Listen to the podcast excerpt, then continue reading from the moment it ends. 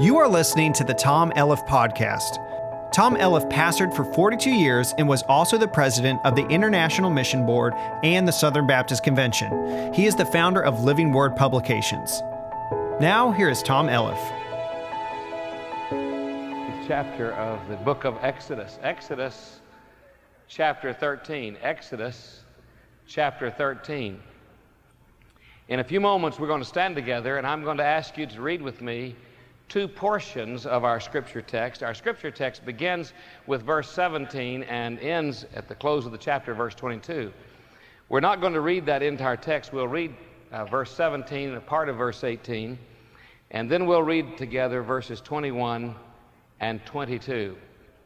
For those of you who are guests this morning, let me say that for the past several weeks, we have been experiencing Exodus together.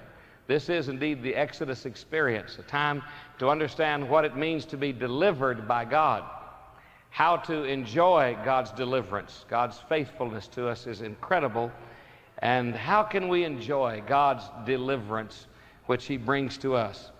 This morning, I'm going to be speaking on this subject, God's leadership. By the way, it is also good leadership. That's not in the title, but if you are a leader in any fashion, these principles can have a mighty impact upon your life and incredibly multiply the effectiveness of your leadership.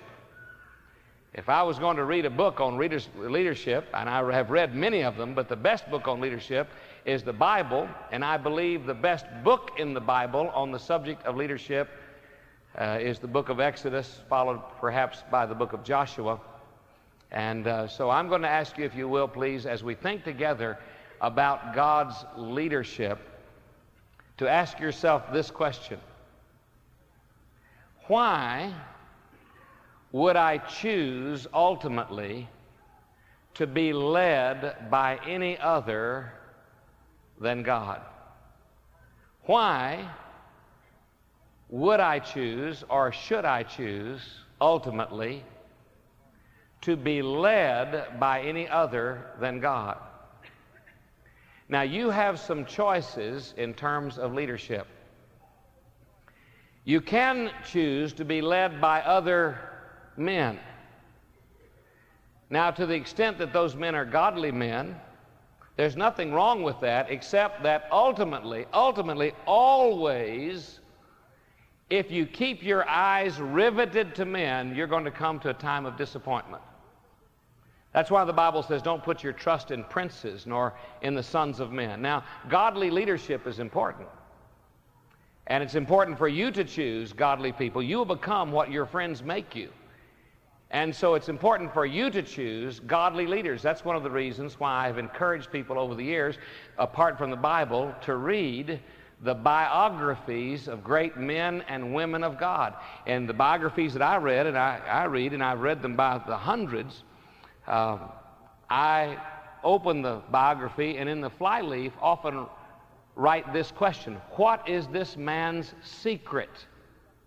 What is his secret? Because you want to understand what is it that enabled this individual to have influence, to have an impact on the lives of the people. So I would encourage you to read the biographies. You're going to be led. If you choose men to lead you, choose godly men, and God cares, you're going to discover about the character of the leaders you choose. But you'll be disappointed. Ultimately, you'll find that men will let you down. That's why people come to me and say, Brother Tom, you know, we look to you for leadership. And I say, I'm going to seek to give the best possible leadership by the grace of God that I can give. But please keep your eyes on Jesus, not on me. I'm going to let you down. I don't want to. I cringe at the thought, but I will ultimately. Somehow, some way, if you follow me closely enough, I'm going to disappoint you. Some people are led by themselves. They're so proud, they're so arrogant that they don't believe that anybody can tell them more than what they already know. And so they are led by themselves. Now that's sad because, as it says in the book of Proverbs, there is a way that seems right unto man, but the end thereof is the way of death. And so if you are just a self-made man, if you just always follow yourself, your instincts, you're going to discover that you'll make a lot of mistakes in life, and the path you follow may not end up where you want to go. But if you follow God's leadership, and I'm making no bones about it this morning. I mean, I want to be absolutely transparent with you this morning. I have a purpose in this message, and the purpose is that you and I would enlist again under the banner of God. If you have been straying a little bit, if you have forgotten the importance of coming to God day after day in His Word and saying, God, what is your plan? What is your will? If you are not marching in the train of those who follow the Lord, the purpose of this message is to say, come back to God. Seek Him. Seek His leadership. Be a follower of the Lord, all right? That's the purpose of this message. No, I'll make no bones about it. No apologies to you for that. And so this morning, let's look at God's leadership. And I want to share with you from what I believe to be one of the most intriguing portions of Scripture in the book of Exodus. So stand with me, if you will, please. The children of Israel have now been delivered from the bondage and slavery of Egypt. They are on their way out of the land of Egypt. We're in chapter 13. I want you to read aloud with me verse 17 and the first part of verse 18. Look at it up on your screen, if you will, please. And then we'll just continue on with verses 21 and 22. Let's read this aloud together, shall we? And it came to pass, when Pharaoh had let the people go, that God led them not through the way of the land of the Philistines, although that was near. For God said, lest peradventure the people repent when they see war, and they return to Egypt. But God led the people about through the way of the wilderness of the Red Sea. And the Lord went before them by day in a pillar of a cloud to lead them in the way, and by night in a pillar of fire to give them light to go by day and night. He took not away the pillar of the cloud by day, nor the pillar of fire by night from before the people. Let's bow before the Lord in prayer. Father, I pray that when this service comes to conclusion, when we walk through the doors of this building and out on the parking lot to our cars and make our way to our homes, that we will be different people than we are just now. Father, I pray that those who are following you would follow you with greater intensity than ever before. And Father, I pray that those who have chosen to follow other men, become enamored with them, other men's ways, other men's plans, other men's systems, or perhaps those who have just been following along as self-led or self-made people. I pray, Heavenly Father, that they would see the horrible end of such fellowship. And Lord, that they would turn to you and to you alone for leadership in their lives. Father, I pray that nothing would distract us or turn us away from the text in these next few moments, that you would open our hearts, our eyes and ears to the truths of your word. Change us, Holy Spirit, by what we hear, and I pray it in the wonderful and matchless and saving name of Jesus. Amen. Thank you. Be seated, please. Keep your Bible open to Exodus chapter 13 as we think this morning about this subject, God's leadership. And I would say parenthetically, you might want to put this subtitle there, good leadership. Regardless of who you are, you may be the president of a corporation, you may have your own company, you may be an entrepreneur and have your own organization. You may be thinking in terms of leading your family or leading your team or leading your fellow students or where you work. You may be leading a Bible study or leading a movement. Well, this is good leadership. I mean, after all, it's God's leadership, so obviously It is good leadership. Let's look at the principles of God's leadership. Number one, look at it. God's leadership is good leadership because it is character sensitive. God's leadership is character sensitive. Now, what do I mean by that? God takes into account who you are.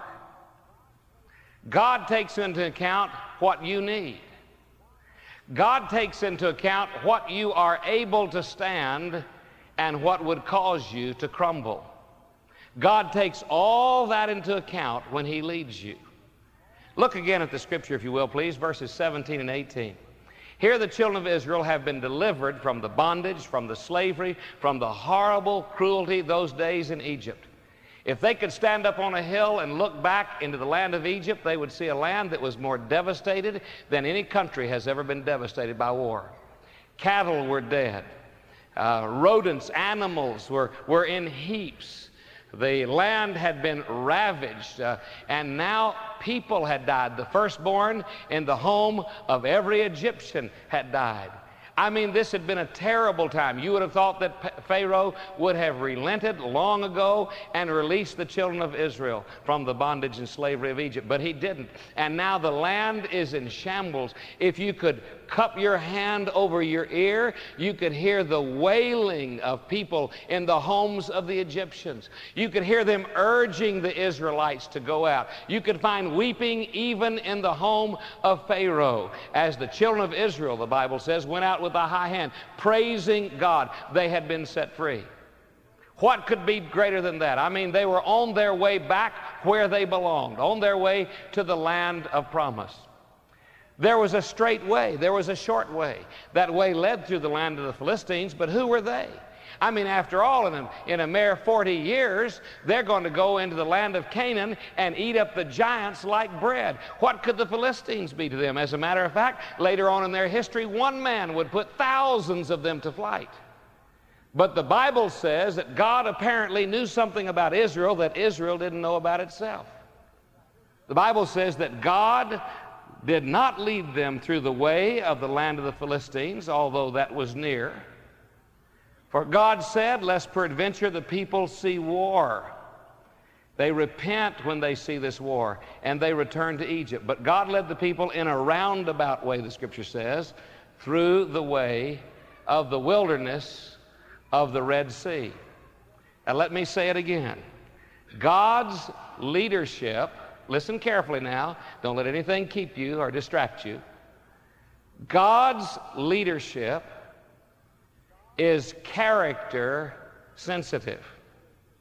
Now, here's the truth that I want you to see, and I hope you'll write this in the margin of your Bible or across your heart. God leads with an intimate knowledge of who you are and a determined purpose to help you become what you should be. When you follow God, He is leading you with an intimate knowledge of who you are and a determined purpose to help you become what you should be. Now, let me give you a tragic and yet a very vivid illustration of this fact. Some years ago, a personal acquaintance of mine asked me if I would join with him in praying that he would get a new job. He was a businessman. He didn't like the job that he was in. And so we began praying together that God would lead him out into a new position, a new work. And we prayed, as I recall, for almost a year, and we talked together frequently. And one day he came to me and he said, "Brother Tom," he said, "I believe God has done it." And he told me how there had been an opening and how he had applied for it and how he and his wife had prayed together about it. And he said, "Preacher, you've prayed, I've prayed, my wife and I have prayed together."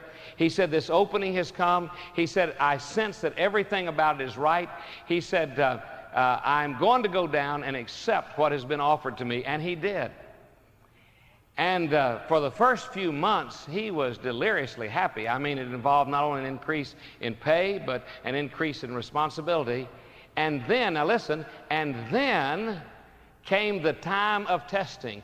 I mean, it really got tough for him. He had to deal with personnel problems. He had to deal with financial problems. He had to deal with personality problems. It seemed that he was constantly seeking from his, the upper echelon of leadership in that country, some clarification in regard to his work. And he said to me on more than one occasion, he said, you know, something about this job. He said, Brother Tom, he said, you prayed with me that I'd get this job, and my wife and I felt like it was the Lord's will. He said, I want to tell you something about this job. He said, this job he said, man, it keeps me on my knees. He said, it just seems like every day I'm having to go before the Lord. He said, I'm seeking what he's wanting me to do in the Word. He said, I'm having to pray for people. I'm having to pray about my attitude. He said, it just keeps me in prayer. Well, that continued. Now listen, after a while, he grew weary of that. He said, Brother Tom, he said this, he said, I've never had a job that keeps me on my face before God like this one does. He said, I am really getting tired. And then, listen to this, he began seeking a way to bail out. Well, it wasn't very long before another opportunity presented itself. He didn't really talk to his wife. I know that I never prayed with him about it. I just know that one day he showed up at church and said, Preacher, I got a new job. He said, I got more money. And he said, I'll tell you this, it's not got near the problems with it that my other job has. So it must be God. Well, not necessarily.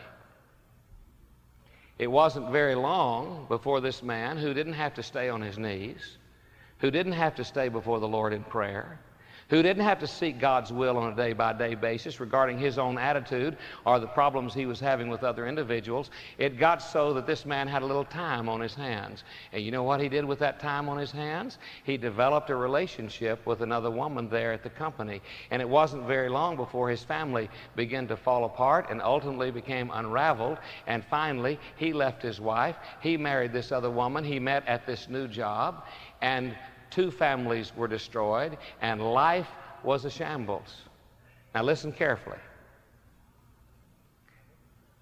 When God leads you someplace, it is with your character in mind, your heart, what's going on in your life in mind.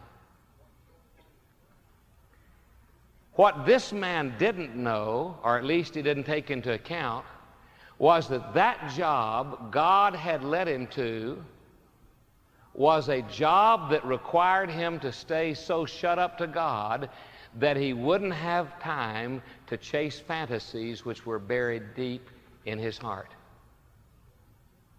That hard job, that difficult job, was really what God had given him to protect him from the evil that was within his heart. Now, what are we saying? God's leadership is what? Character sensitive. It is character sensitive. He leads with an intimate knowledge of who you are and a determined purpose to help you become what you should be. God knew the children of Israel. They were so happy about being delivered, but if they got in that land of the Philistines, he knew the first thing that happened, there'd be a battle. They'd say, man, we haven't fought. We don't know how to fight. Let's turn around and go back to the land of Egypt. God knew that, and so God said, I'm going to take you on a roundabout way so that I can grow you up before you fight your first battle. God's leadership is character sensitive. So is good leadership, by the way. Secondly, God's leadership tends to order rather than chaos. God's leadership tends to order rather than chaos. Look with me at the last part of verse 18. Interesting statement. And the children of Israel went up harnessed out of the land of Egypt. Now, that doesn't mean that they had leather harnesses on them like you'd have on a horse. If you look at that word in the original language of the Scripture, it means literally by rank or rank and file. Actually, it refers to the way that an army marches along. Some people would even say this means by ranks of five as an army would move forward. Now, here's what I want you to see. Contrary to what you may see in some motion picture about the deliverance of the children of Israel from Egypt and their moving through the wilderness, it was really done in very orderly fashion. They were organized in such a fashion as they began to move out, they were harnessed. They moved like an army moved. They move in ranks. They move in files. They have an understanding of who they are, where they are, where they are supposed to be. They could give an account for everyone. They moved in order. Now, let God impress this truth upon your heart. Those who follow God, if you're following God, those who follow God will find that He leads according to His nature. He's not going to do something contrary to His nature. God's nature is to order. If there's any chaos in the universe, it's because of the curse of sin. It began with order, always pattern. God is a God of order. God is a God of pattern, not chaos. God takes chaos and makes order out of it, as a matter of fact.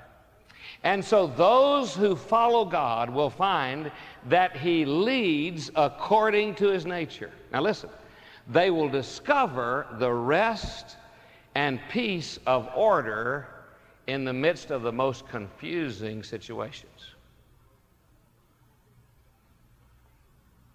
I do a lot of counseling of folks who are getting married.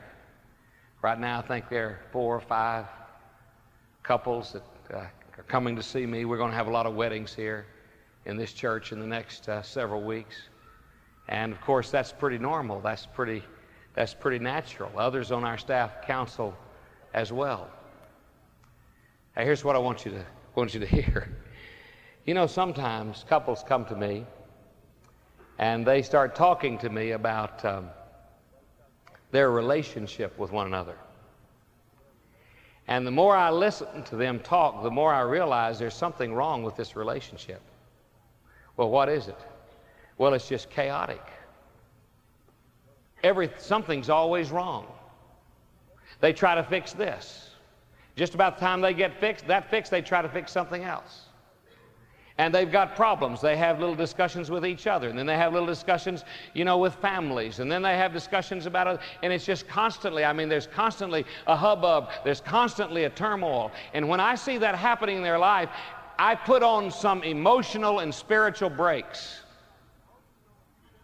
Because you see, when God is at work in a situation, it moves to order, not disorder, not chaos.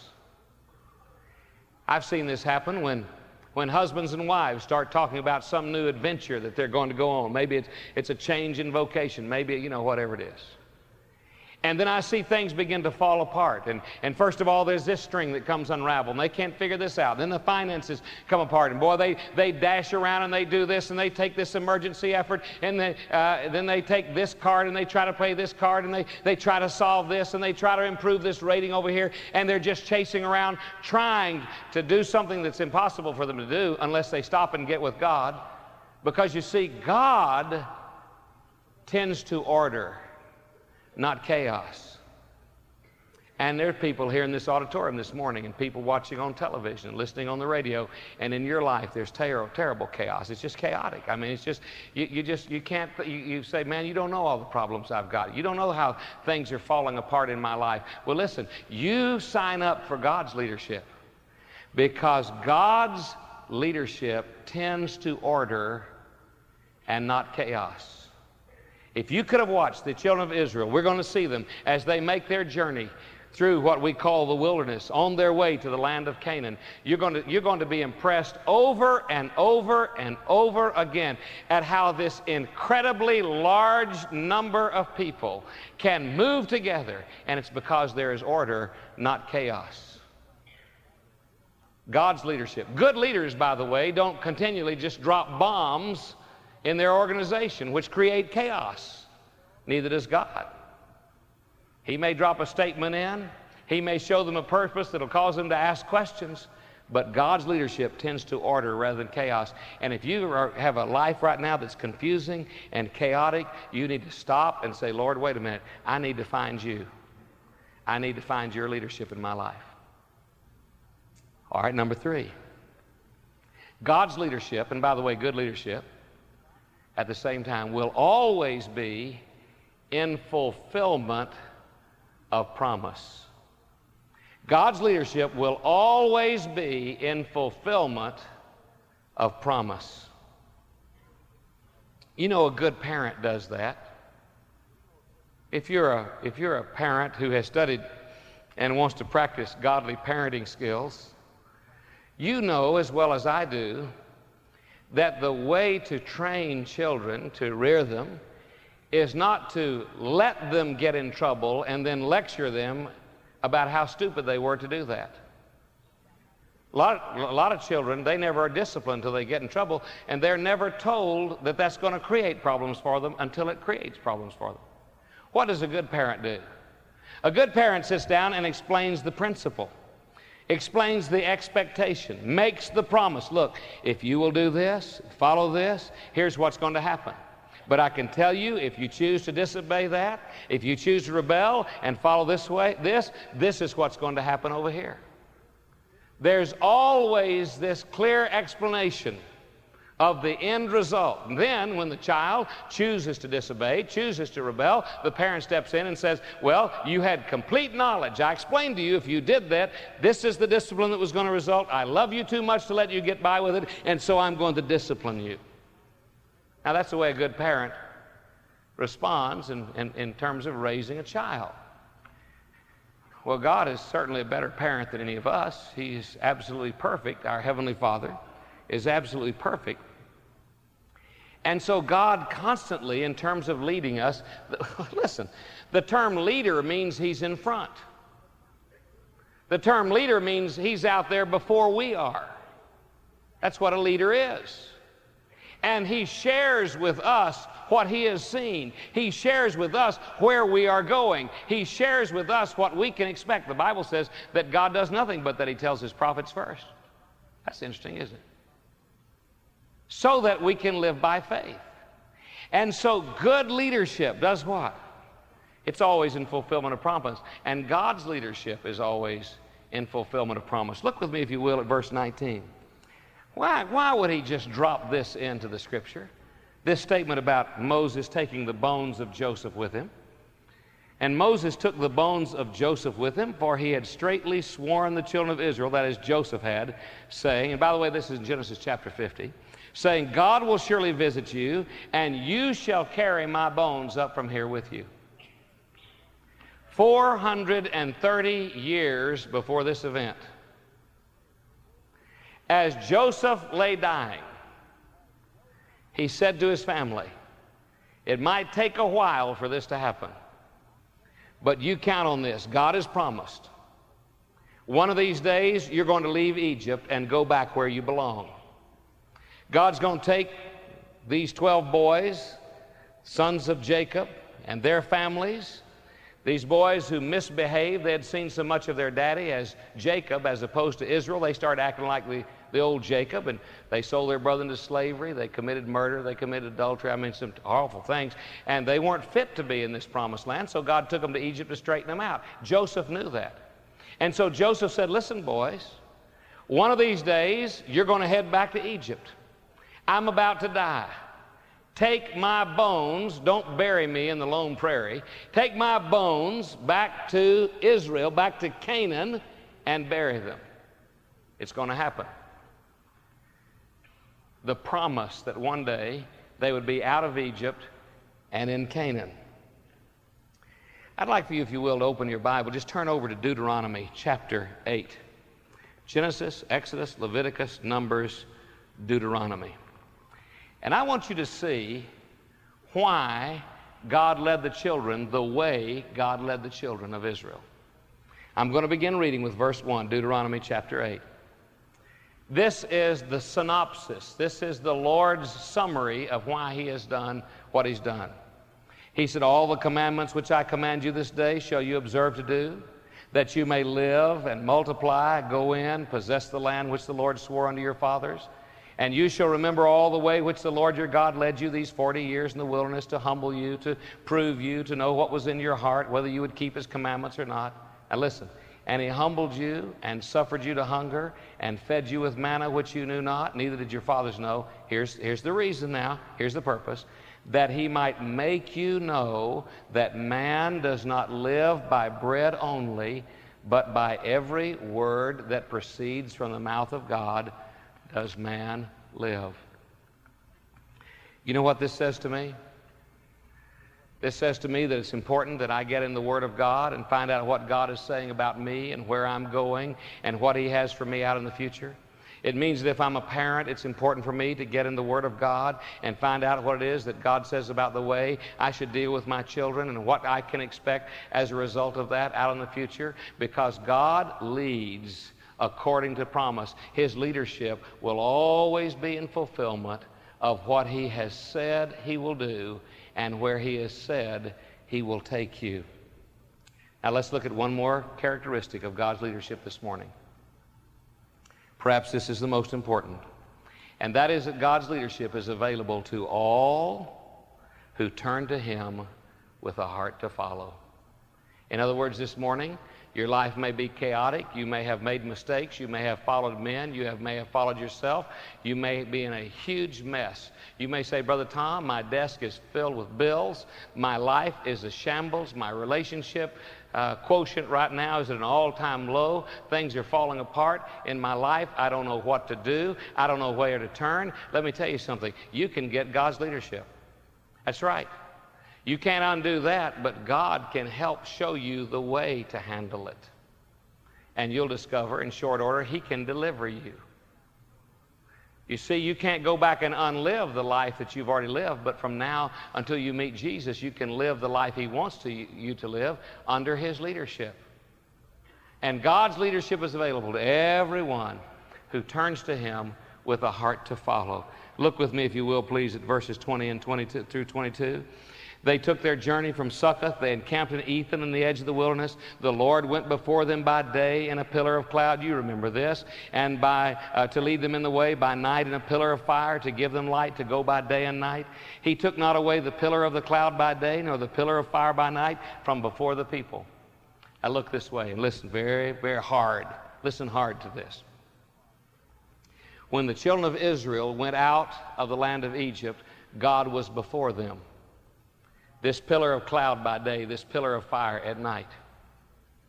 When they got to the Red Sea, and we're going to get there ultimately, when they got to the Red Sea and they saw the enemy encroaching, they discovered that God moved around behind them and separated between them and the enemy. He not only is the Alpha, He's the Omega. He's not only the A, He's the Z, the beginning, He's the end. And so they discovered something new about God, and that was that He's not just out front, He's also behind. He's the captain, and He's the one who brings up the rear. Later on, as the children of Israel are in this journey, they discover something else about God. He's not just out there in front. He's not just behind them, but He desires to dwell in the midst of them, just like Jesus wants to dwell in the midst of your heart. He desires to dwell in the midst of them. And so ultimately, they had this tabernacle, which was right in the middle of all these people as they went through the land, went through the wilderness. Turn with me to the last chapter of this book of Exodus, Exodus chapter 50.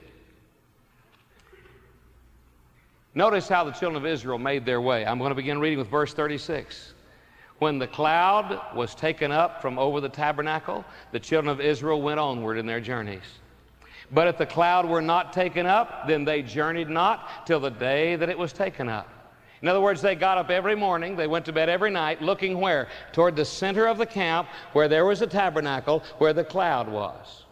If they got up in the morning and the cloud had moved, they moved. If it was there, they stayed there. Notice what it says, verse 38, for the cloud of the Lord was upon the tabernacle by day, fire was upon it by night, in the sight of all the house of Israel throughout all their journeys. The key was that they were to be where God was and go where God was going. Now, here's the principle. When you follow God, when you follow Him, He strengthens and He brings joy to your heart. He rejoices your heart. But when you turn away from following Him, He brings disciplines which reveal your heart. The Bible says in one place that God left him for a time that he might know his heart. And let me say it again. When you're following God, you get up, you look to see where God is, what God is wanting to do. You follow His leadership, you'll get joy, you'll have strength, you'll have peace in your life. You turn aside to your own way, as the children of Israel did at Sinai. What's going to happen? He's going to bring a discipline into your life that reveals your heart. You turn aside as Moses did when he struck the rock twice. We're going to see about that. God brings disciplines in your life to show you your heart. So what's happened? Listen, what's happening in your life right now, if you are truly a believer in Christ, is that you are following the leadership of the Lord, and as a result, you have joy in your heart, you have strength in your life, you have purpose in your life, or God is at work disciplining you because you've turned aside from His leadership. And the purpose of this discipline is to show you what's really in your heart. Does that make sense to you? Sure it does. Of course it does. Now you have to decide whether you're going to follow His leadership or your leadership or somebody else's leadership. If you follow your leadership, just remember this, that God resists the proud. He stiff arms the proud. He gives grace to the humble, those who follow Him, but He stiff arms the proud.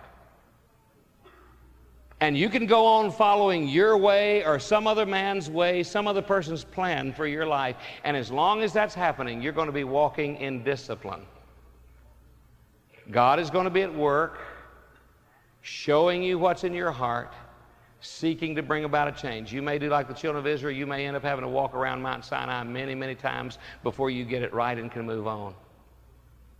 But once you say, God, I surrender to You, Your plan for my life, Your call for me, Your purpose for my life. I bow before that. I only want what You want for me. Then God will bring joy and strength to your heart. So choose. You can choose other people to lead you. You can choose your own self, and the heart is deceitfully wicked. Who can know it?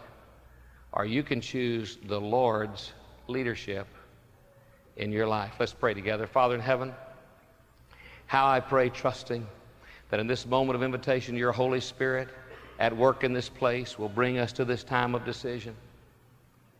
Lord, I pray that You would keep our attention riveted, keep it focused upon You, upon Your desire for our heart in this moment. Lord, I pray that not one of us would leave this place without having surrendered to You, said yes to You. And Lord, I pray that today, there would be those who would say, all of my life, I've just done my own thing. I've turned away from God. But this morning, I surrender to Him. I'm trusting Jesus as my Savior and as the Lord of my life. And so, Father, this invitation we offer to You, and I pray it in Jesus' name. Our heads are bowed. Our eyes are closed. In a few moments, we're going to stand. The choir is going to lead us as we sing a hymn of invitation. This is God's invitation to you. I'm going to voice it, but it's really God's invitation to you. Dear friend, if you would say this morning in your life, you know, I don't have the confidence if I died I'd go to heaven. I'm consumed with the thought that that's not a settled issue in my life. And more than anything else in all this world, what I want to know is that my sins are forgiven and that I have eternal life and peace with God, have His purpose in my life.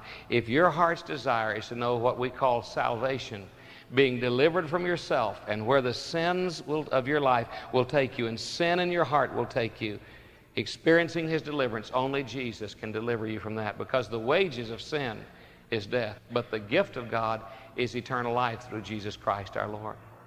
You see, Jesus died on the cross for you. He's risen from the grave. He is alive.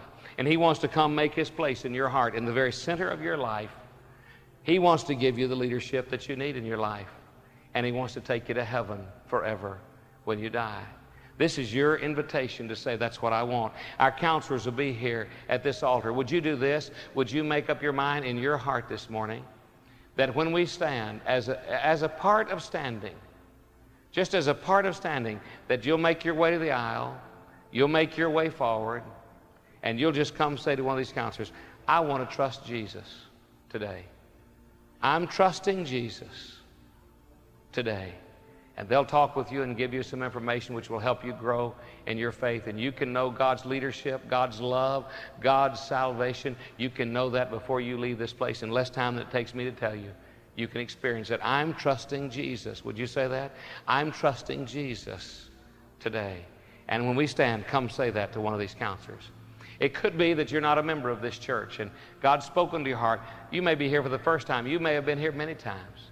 But God's leading you. Now, you can turn aside. But God's leading you. He's just giving you that prompting in your spirit, saying, this is your home. This is where you belong. I would urge you to follow His leadership. Step to the aisle. Come as a family. Come as an individual. Come as a couple. Single, married, young, old. Come to this altar. Find a counselor and say, look, I want to join this church. We want to join this church. We're believers in Christ. We follow His command to be baptized. We want to join this church. Well, I would urge you to make this decision this morning. Now, others are going to be coming. Our counselors will be coming. Our prayer warriors will be coming. I'm going to ask those who've made decisions in recent days, such as those who were baptized this morning, to come and be seated over here to your right where it says seating for new members so we can introduce you at the close of the service. You may have joined our church in recent days. Your invitation to say yes to Jesus. And this altar is open for you to come and just kneel and pray and say, dear Lord, I want your leadership in my life. I want your way in my life. Let's stand together. Father in heaven, I pray, trusting your Holy Spirit will move in our hearts just now. Bring to this altar all those who'll be saved and all those who'll follow you, all those who'll say yes to you, all those who surrender to you. I pray in Jesus' name, amen. Let's begin singing. People are already coming. You just begin singing with this choir. Today I'm saying yes to Jesus. That's it. God bless you. Amen.